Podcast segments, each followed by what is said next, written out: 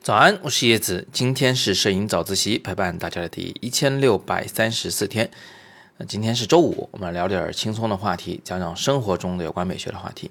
嗯，今天想讲彩虹，因为这两天北京的天气非常奇怪，一边下着大雨吧，一边还出了太阳，那当然就会有彩虹了。所以朋友圈里面就都是在秀彩虹的啊，大家都觉得非常的幸运，很开心。那么这就让我想起来，就讲讲这个彩虹的一些冷知识，呃，顺便呢再讲讲它和日晕之间的一个区别。了解这些知识以后啊，大家呃就可以提前预判，今年会不会有彩虹啊？彩虹会在哪个方位啊？它会是什么样的形态啊？等等等等。那么我们还是先说一下日晕，好不好？因为这个比较简单。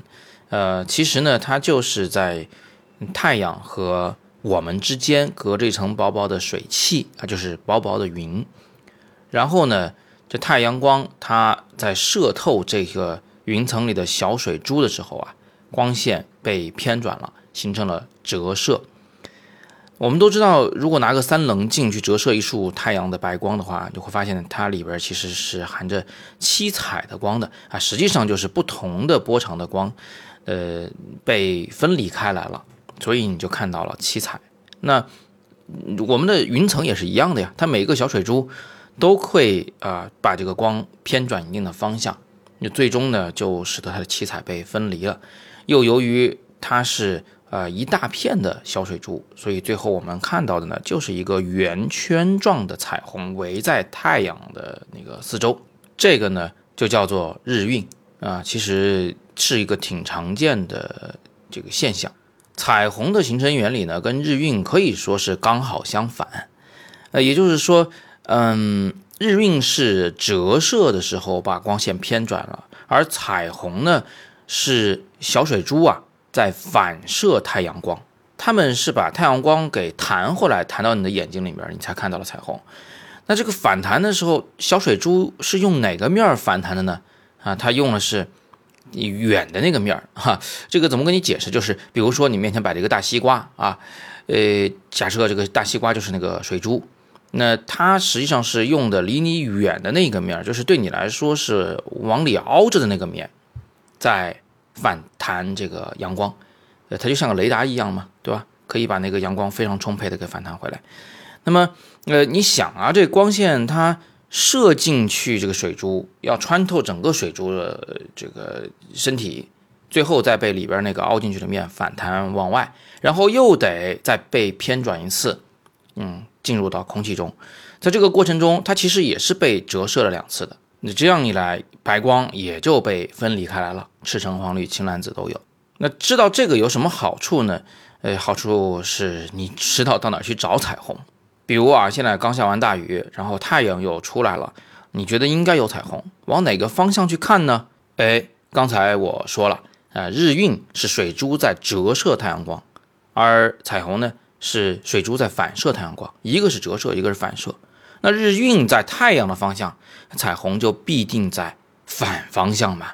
你往那一站，看看自己的影子指向哪个方向，那个方向就会出现彩虹。知道这一点呢，还有一个好处是对咱们摄影人来说非常重要的，就是你那个彩虹它的起点、它的终点，这个桥的两头，呃，它如果不在我想要的那个构图的位置上啊，比如说我希望这个彩虹从这个人的脑门上飞到那个人脑门上结束，呃，它不在那个脑门上怎么办？很简单，你移动自己呀，啊，你往左跑，彩虹就会往左跑；你往右跑，彩虹就会往右跑。啊，原因还是我刚才说过的那一个，就是你影子指向的那个方向就是彩虹的位置，对吧？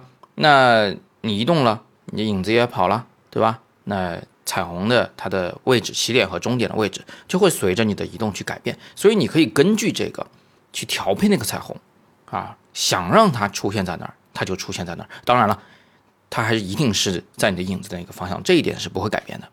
那说到这儿呢，另一个问题就迎刃而解了，就为什么我们看到的这个叫日晕都是完整的圆圈，看到的彩虹都是半圈的？那是很简单嘛，因为太阳挂在天上，所以其实太阳的对立面呢是在地底下的一个位置的啊。呃，这个彩虹呢不是只有半圈，它是有一整圈。只不过它还有半圈是在地下的，所以你是看不出来的。有能看出来的时候吗？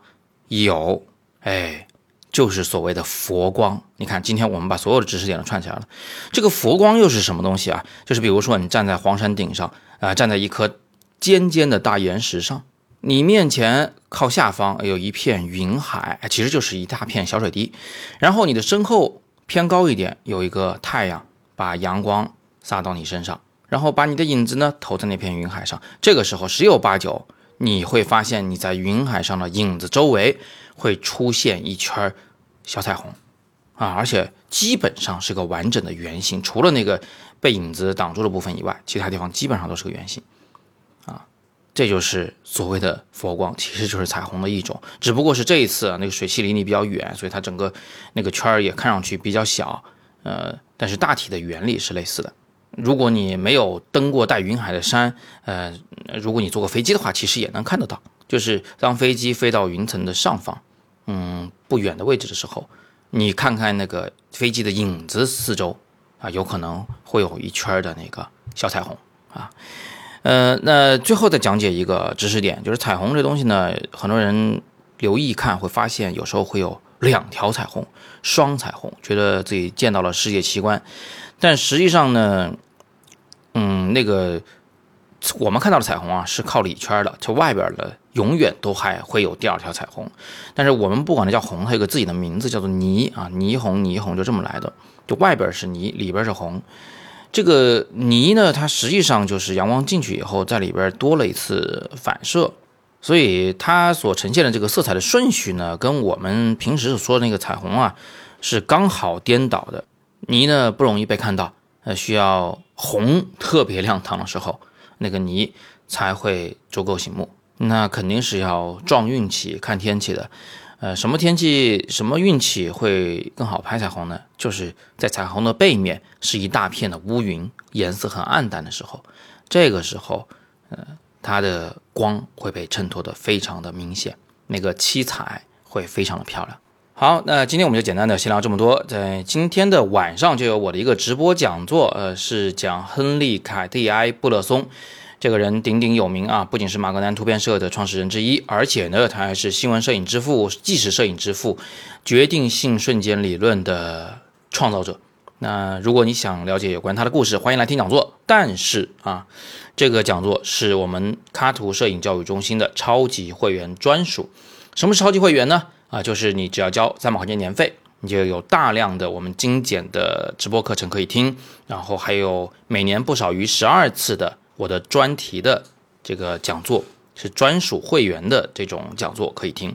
今天晚上这个就属于会员专属的讲座。想了解今天晚上的讲座的内容的，可以戳今天第二条图文链接。如果你想了解如何成为超级会员，超级会员有哪些福利，你可以戳今天早自习的阅读原文。或者是戳语音条下边那个海报进去一探究竟。那么今天是摄影早自习陪伴大家的第一千六百三十四天，我是叶子，每天早上六点半，微信公众号“摄影早自习”，不见不散。